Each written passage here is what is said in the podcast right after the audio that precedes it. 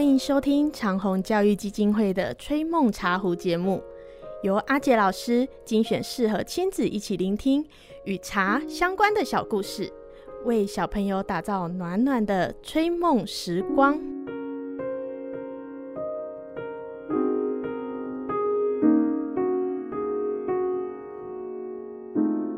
各位爱茶的大朋友、小朋友。今天想要跟各位分享的主题叫做“合格的茶人”。在各位的印象中，什么样的茶人才是合格的茶人呢？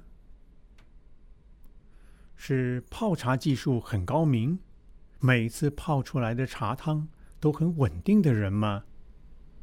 还是能够分辨形形色色的不同茶种？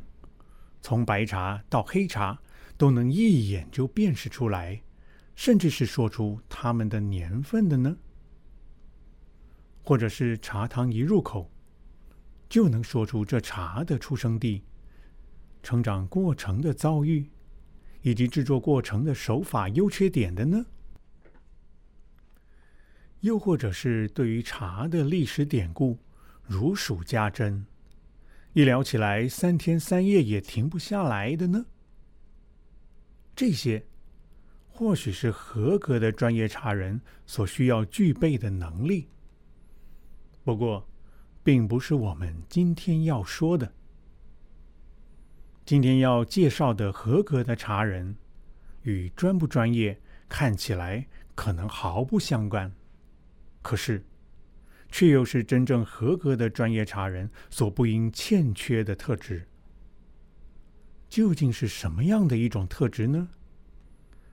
且听我们今天的故事。今天的故事是有关伊达正宗的故事。伊达正宗是与我们曾介绍过的丰臣秀吉还有德川家康同时代的日本著名武将。他不止果敢善战，同时，也是一位著名的大名茶人。有一次，伊达正宗的属臣，也就是他的家臣，一位名叫片仓小十郎的人，举行了一场茶会来款待伊达正宗。在那场茶会中，小十郎为正宗所准备的料理十分简单。也就只是一碗小豆饭和几块腌制的咸鲑鱼而已。结果，本来满怀期待而来的伊达正宗，看到了如此的粗茶淡饭，连筷子都还没动一下，就马上露出了非常不满的脸色，说：“你用如此简单的料理来招待你的主君，你也太无礼了吧！”面对伊达正宗的责问，小十郎一点都没有做错事时那种害怕的样子，反而很认真的对主君伊达正宗说：“我记得主君您在打仗期间，往往只用小豆饭加几块干鱼来果腹，因此我今天才特地花了心思，做出了这样的招待。”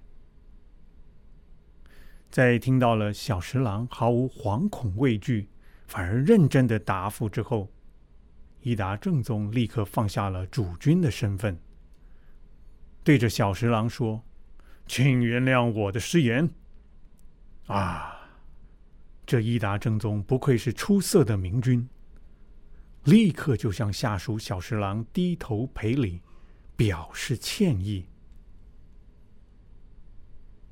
听完了这则故事，各位大朋友、小朋友，你们觉得伊达正宗在看到小十郎所准备的料理时，为什么会感到不高兴呢？只是因为料理太俭省了吗？而在小十郎解释之后，明明是同样的料理，为什么伊达正宗就忽然能接受了呢？甚至还对小十郎表示歉意呢。而作为臣属，同时也是茶会主人的片仓小十郎，各位觉得他有什么值得我们学习的地方吗？事实上，不论是就这场一对一的茶会，乃至其他各式各样的茶会来说，我们要问的是：茶会真正的重点是在于料理的丰盛与否，或者是茶的稀有昂贵，乃至于器具的精美绝伦吗？难道主人为了这场茶会所花费的心思？没有比这些更重要、更值得与会者感恩在心的吗？实在说来，无法领会到主人用心的客人，甚至是在进入茶会后还放不下自己身份的人，可以说，绝对算不上是合格的茶人。各位觉得呢？好，今天的故事。就说到这里了，我们下次再会喽，拜拜。